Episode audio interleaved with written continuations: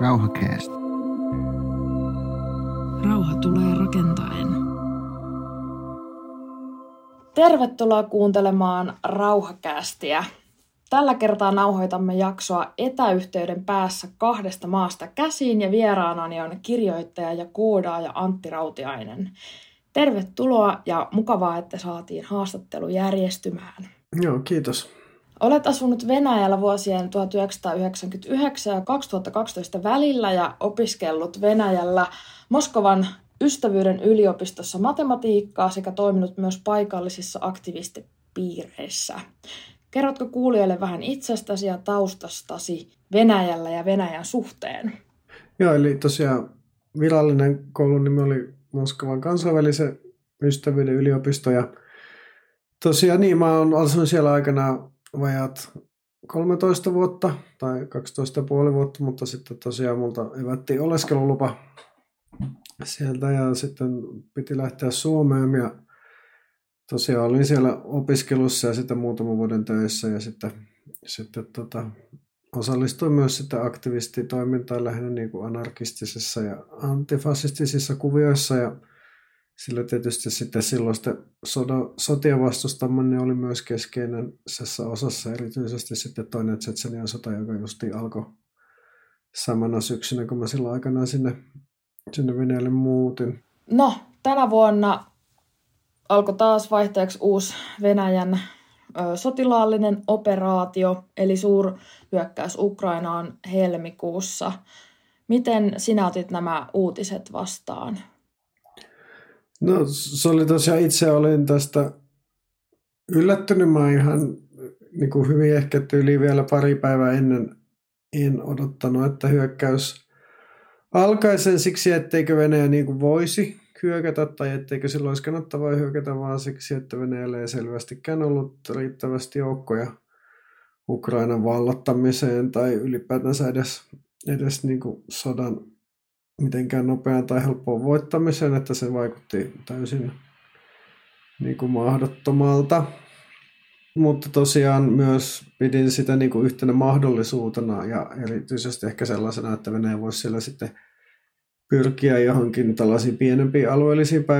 päämääriin, mutta se on tietysti Venäjälle tyypillistä, että niin kuin päämäärät muuttuu lennosta ja niin kuin opportunisesti niin kuin määritellään niitä, että varmasti Venäjä olisi koko Ukrainan miehittänyt, jos se olisi siinä onnistunut, mutta nyt sitten ilmeisesti ajetaan sitten siellä vähän, vähän pienempiä ja maltillisempia päämääriä, mitkä nyt ei ole niinkään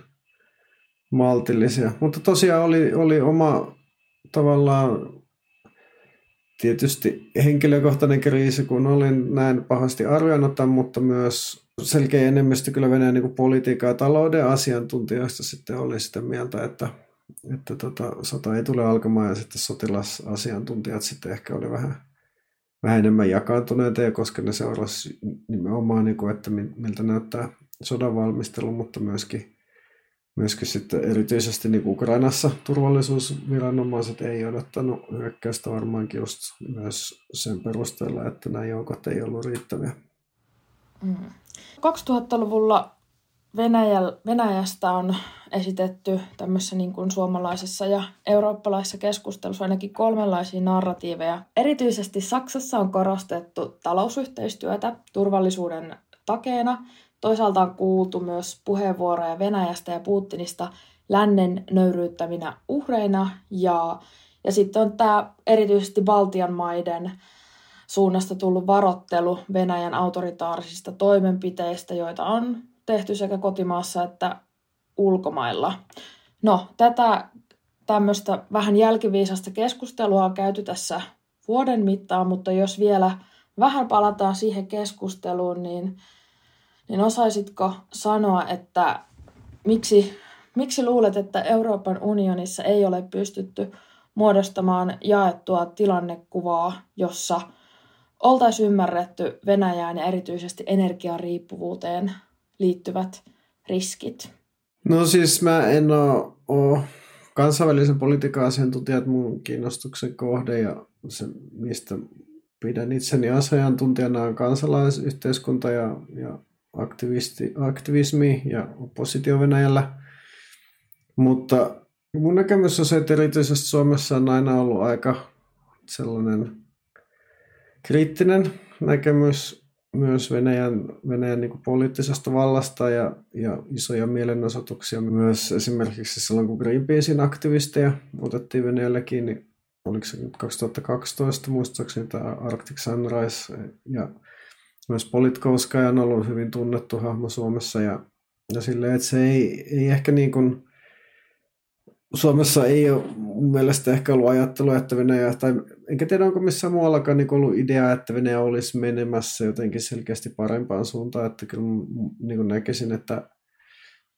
että aika laajasti on nähnyt, että Venäjä on kehittämässä huonompaa suuntaan jo. Ongelma just ollut siinä, että on ajateltu, että, että politiikka ja talous jotenkin eläisi erillisessä todellisuudessa ja ja se, että niin kuin Venäjällä on, on sisäpoliittisia ihmisoikeusongelmia, niin se sitten välttämättä heijastu kanssa käytiin. Toisaalta kaikki, jotka on tehnyt Venäjällä bisnestä, niin tietysti on tiennyt, että siellä on tiettyjä erityispiirteitä ja, ja pitää, niin kuin, pitää välit kunnossa. Turvallisuusviranomaisia myös niin kuin tehdä ehkä tiettyä joustoa sitten, sitten heidän suhteensa, mutta siltikin on ajateltu, että nämä ongelmat ei välttämättä lähtisi tällä tavalla niin kuin länteenpäin vyöryy vaikka sitten tietysti vaikkapa justiin kaukasuksella tai, tai Keski-idässä tai, tai kauempanakin idässä voisi tapahtua kaikenlaista.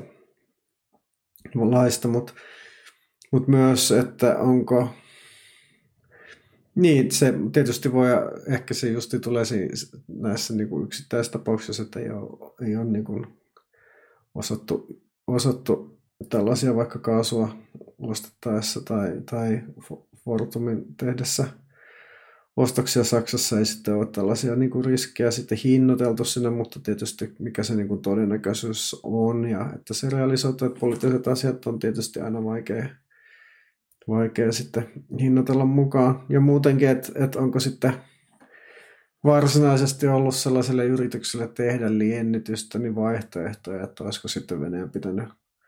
25 vuotta sitten asettaa jyrkkää boikottiin ja kieltää sitten sieltä kaikkien tuleminen rakentavaa aita ja sitten,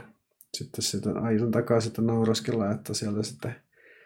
elätte omassa Pohjois-Koreassanne ja kovat taloussanktiot ja sellaiset, että se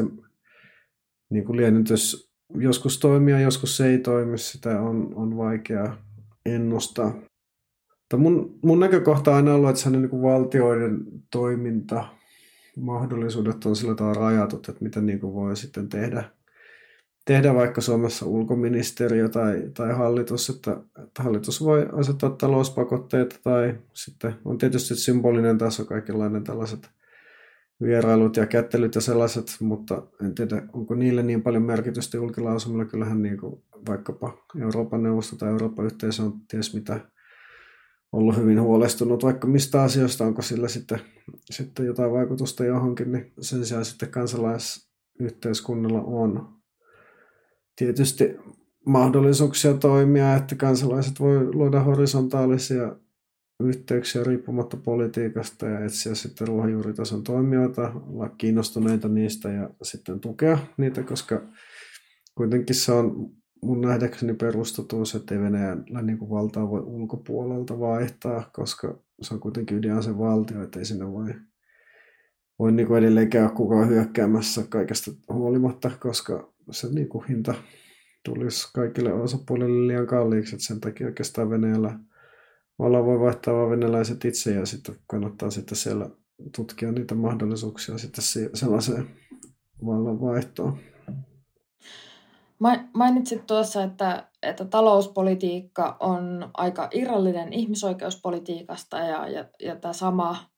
kuvio on nyt ehkä muodostumassa ja kenties muodostunut jo Kiinan kanssa, mahdollisesti myös Turkin kanssa, ehkä enemmän sitten tämän Naton ja sotilaallisen liittoutuneisuuden puolesta ollaan, ollaan tulossa ja ollaankin jo riippuvaisia Turkista, eli tällaisista aika autoritaarisista valtioista tai valtioista, jotka on matkalla autoritaarisuuteen. Miksi luulet, että Venäjän systemaattiset ihmisoikeusrikkomukset ja kansalaisyhteiskunnan tukahduttaminen ja aggressiivinen ulkopolitiikka sivutettiin merkkeinä siitä, että,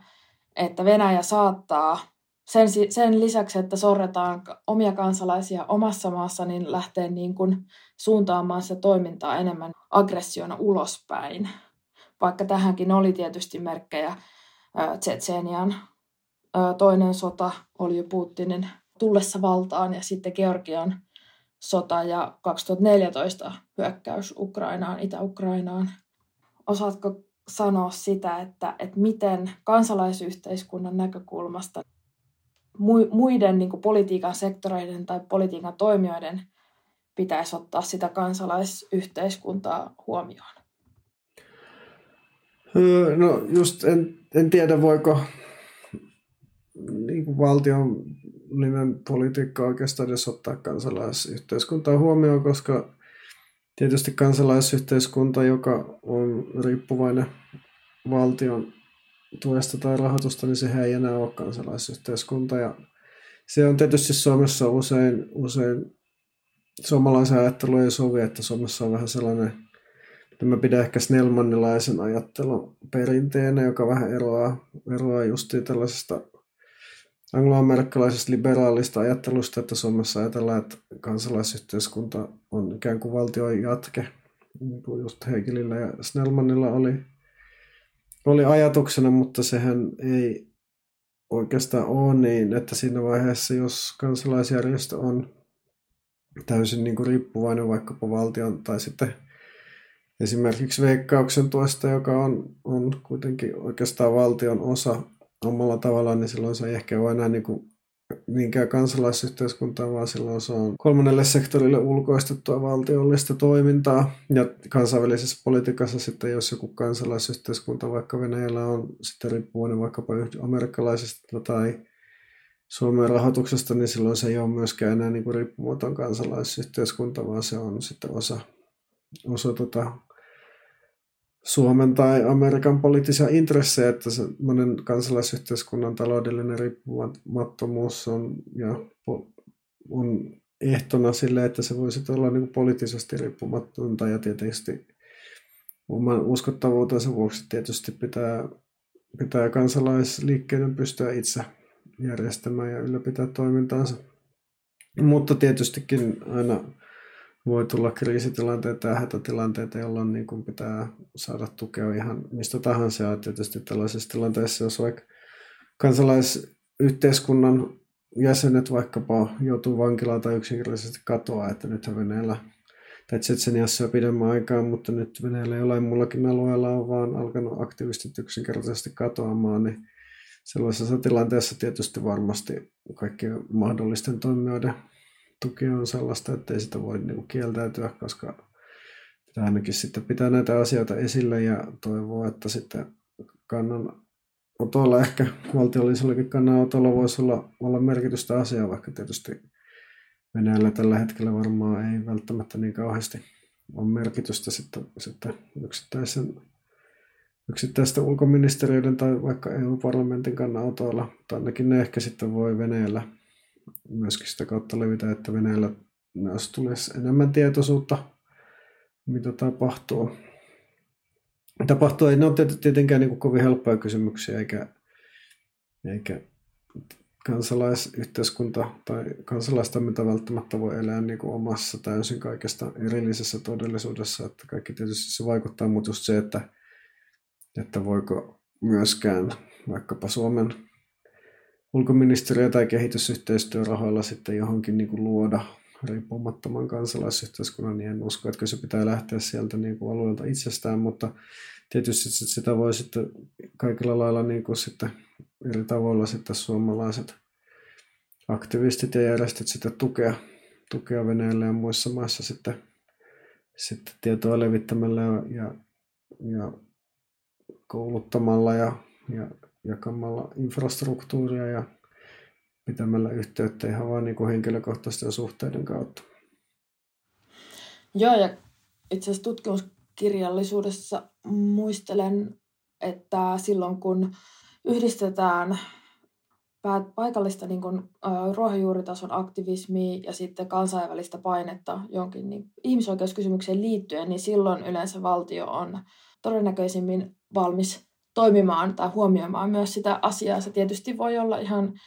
että siinä ei välttämättä ole mitenkään kauhean aito halu parantaa asioita, mutta ainakin voi tulla sellainen riittävä paine, että, että jotain tapahtuu. Et tietysti ei ole yksinkertaista, mutta, mutta ei myöskään ihan täysin merkityksetöntä, väittäisin näin.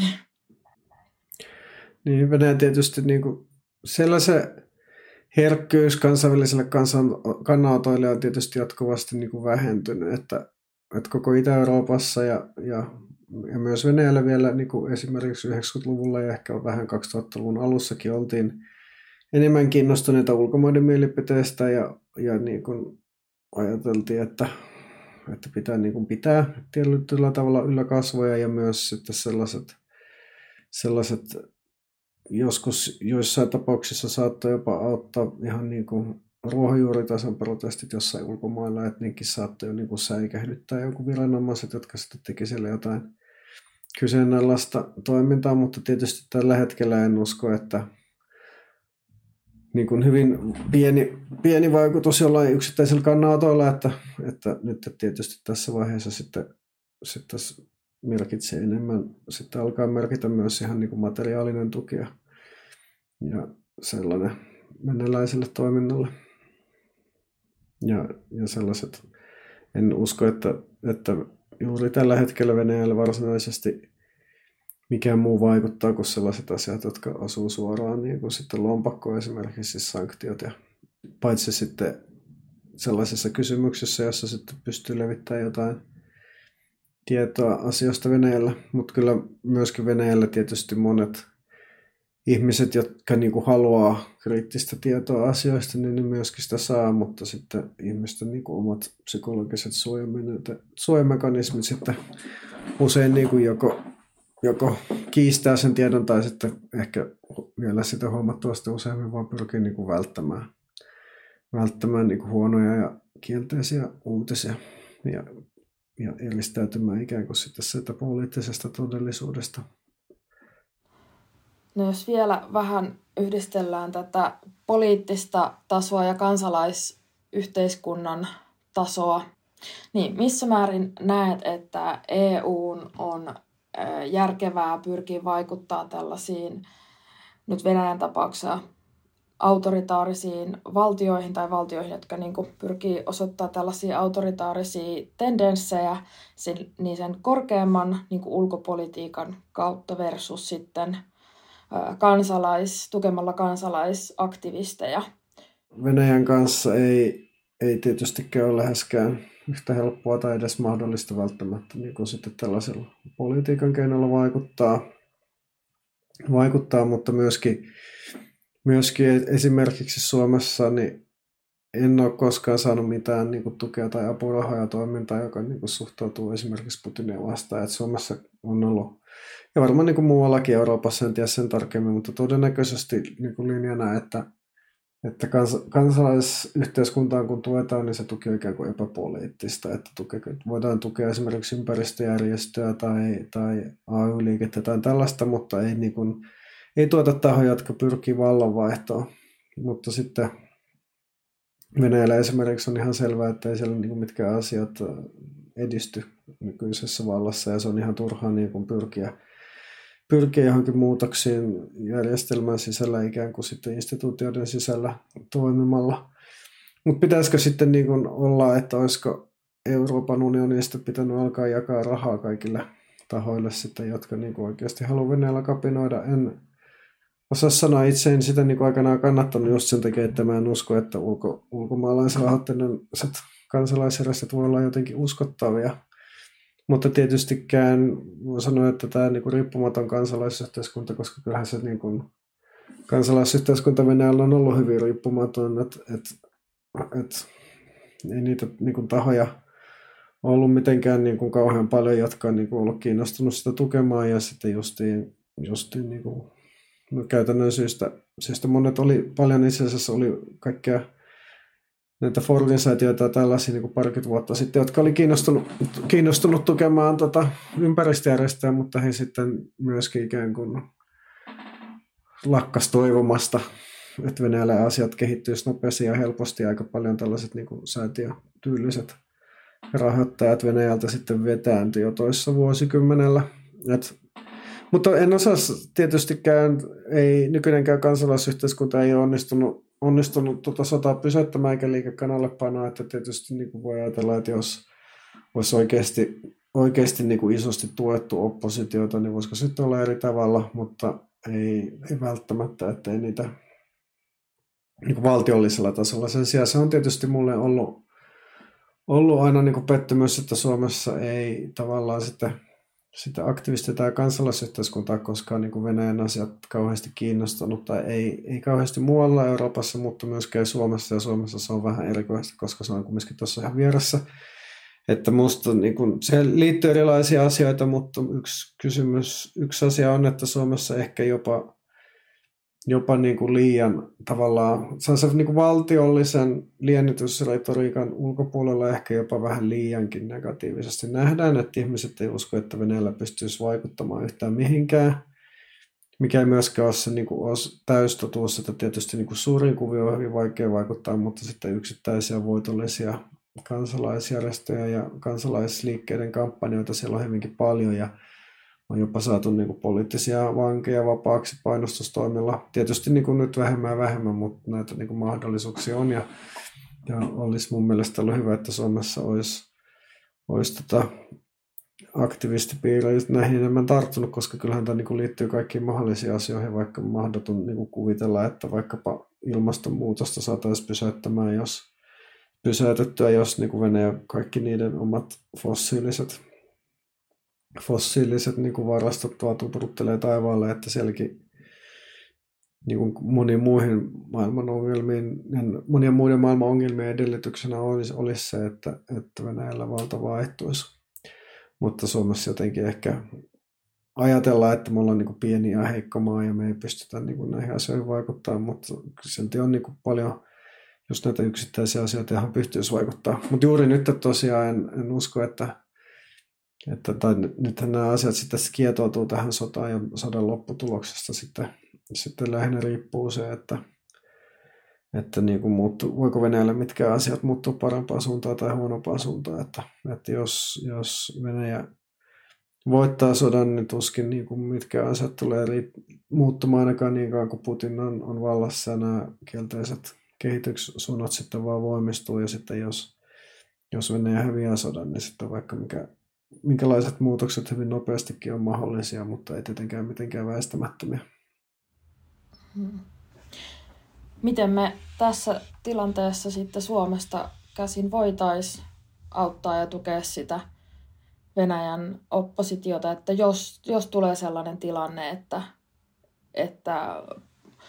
Putinin valta on mahdollista päättyä, että sitten olisi valmiina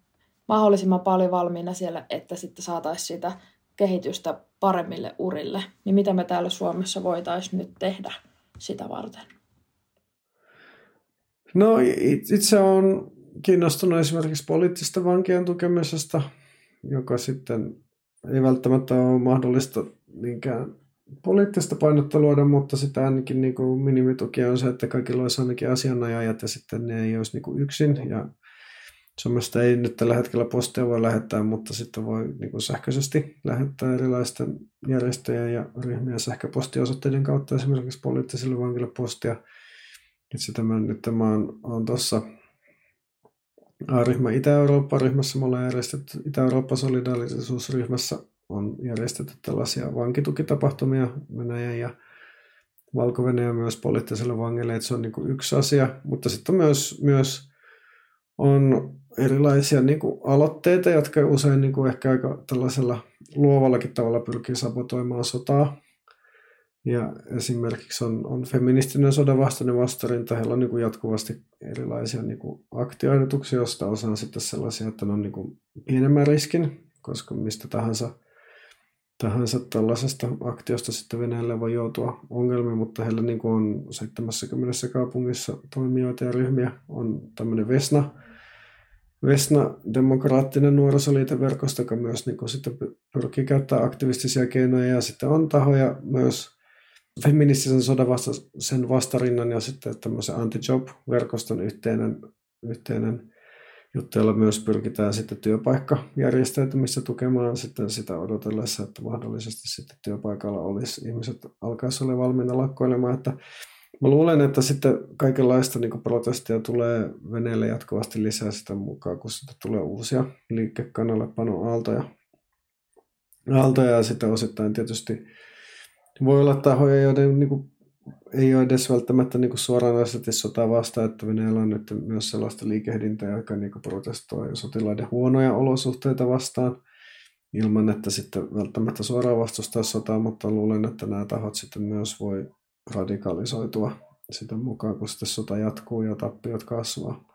Et sen takia ei mun mielestä kannata myöskään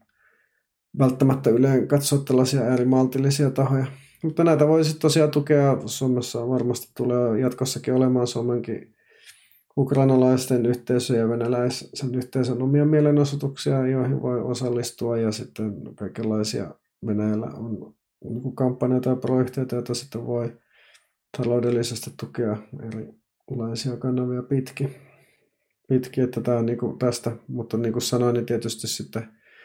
sitten toistaiseksi kaikki kietoutuu just tähän, tähän niin kuin sotakysymykseen, että, että, että en usko, että, että Venäjän kansalaisyhteiskunnalla on niin kuin mahdollisuuksia, jotka ri, olisi niin kuin riippumattomia tässä niin kuin sodan lopputuloksesta, ainakaan niin kuin muuta, muutaman vuoden tai kymmenenkään vuoden tällaisella aikajänteellä. Siinä oli kyllä hyvä kattaus vinkkejä, mitä voi lähteä toteuttamaan. Olitko lisäämässä vielä jotain? Joo, mutta ei tosiaan, en ole sitä mieltä, että Venäjä pitäisi pelkästään eristää. Itse on niin kun esimerkiksi turistiviisumikieltoa mä oon paljon kritisoinut sen takia, että ei ole niin selkeää muuta kanavaa, mitä kautta esimerkiksi turvapaikanhakijat pääsisi tähän, että kyllä sitten on, on niin vähän annettu sellaista signaalia, että, että humanitaarisesta syystä voisi hakea viisumeita, mutta mä en tiedä ennakkotapauksia, että onko. On itse asiassa joku, joku toimittajatyyppi sanoi, että tietää jotain tapauksia, että ihmiset on humanitaarisin perustein saanut viisumi sinänsä Suomella ei ole mitään virallista niin kuin humanitaarista viisumiperusteita ja tällaista ei niin kuin aikaisemmin ole koskaan myönnetty. Ehkä tämä on nyt saattanut muuttua. Mutta tosiaan, jos turistiviisumit halutaan kieltää, niin sit, tai kun on kielletty, niin on, on tietysti ongelma, että miten sitten pääsee turvapaikanhakijat. Myös luulen, että monet niistä, jotka on niin kuin ollut lähtökuopissa, niin on nyt tässä vaiheessa suunnilleen lähtenyt Venäjältä, mutta tietysti niin kuin jatkuvasti on uusia uusia ihmisiä, jotka niin kuin politisoituu, aktivoituu joutuu ongelmiin ja sitten ne joutuu, joutuu johonkin lähtemään, mutta sitten usein tietysti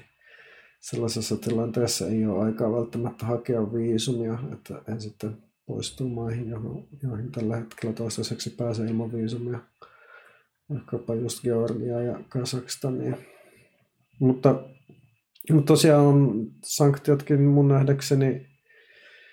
nähdäkseni niin tärkeitä, ja, ja, mutta sanktioiden pointin pitää mun nähdäkseni olla sellainen, että se ei ole niin kuin moralistinen viesti tavallaan, jolla rankastaa kaikkia venäläisiä, vaan taloudellinen niin kuin käytännön keino sitten vahingoittaa Venäjän sotakonetta, sotakonetta mutta selkeästikin kun mukana on pelkästään tällä hetkellä Euroopan ja Pohjois-Amerikan maata näissä sanktioissa, niiden vaikutus on rajallinen, koska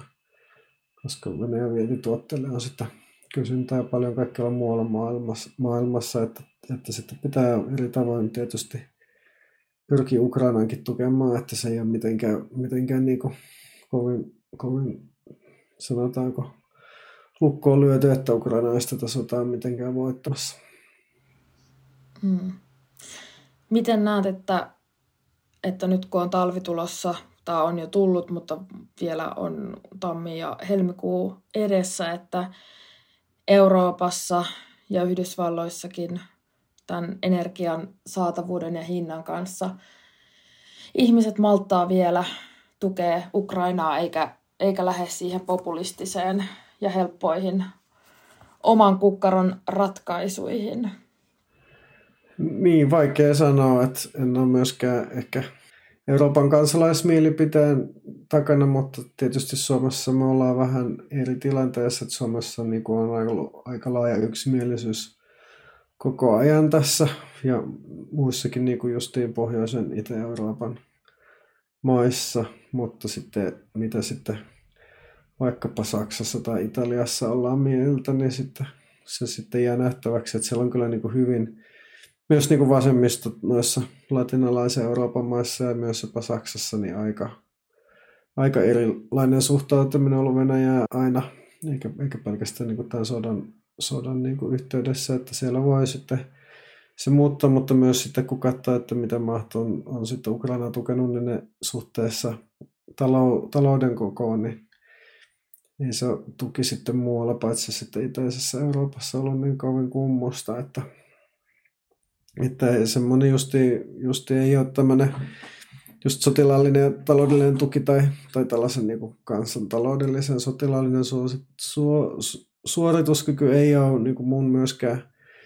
asiantuntemuksen kohde, mutta tuo vähän niin kuin huolestuttaa tällä hetkellä kyllä kyllä tota Ukrainan tilanne niin varmaan justiin se, että onko niinku muualla päin maailmaa kuin justiin täällä Suomessa ja Puolassa ja Baltiassa ja muutamassa muussa maassa sitä oikeasti sitouduttu tähän hommaan ollenkaan. No, mutta se tosiaan jää nähtäväksi sitä varmaan niin kuin, mulla ei ole sen enempää kykyä sitä arvioida kuin, kuin tämän podcastin kuulijoilla todennäköisesti vähemmän. En tiedä, onko vielä missään määrin ajankohtaista miettiä, mutta, mutta jos me toivon mukaan joskus tulevaisuudessa yritetään lähteä niitä suhteita sinne Venäjälle uudestaan rakentamaan, kun tilanne on parempi, niin miten näet, että, että miten se, sen on mahdollista onnistua ja onko tässä tehty nyt jotain sellaista ö, vahinkoa ehkä sellaisella moralistisella populismilla, joka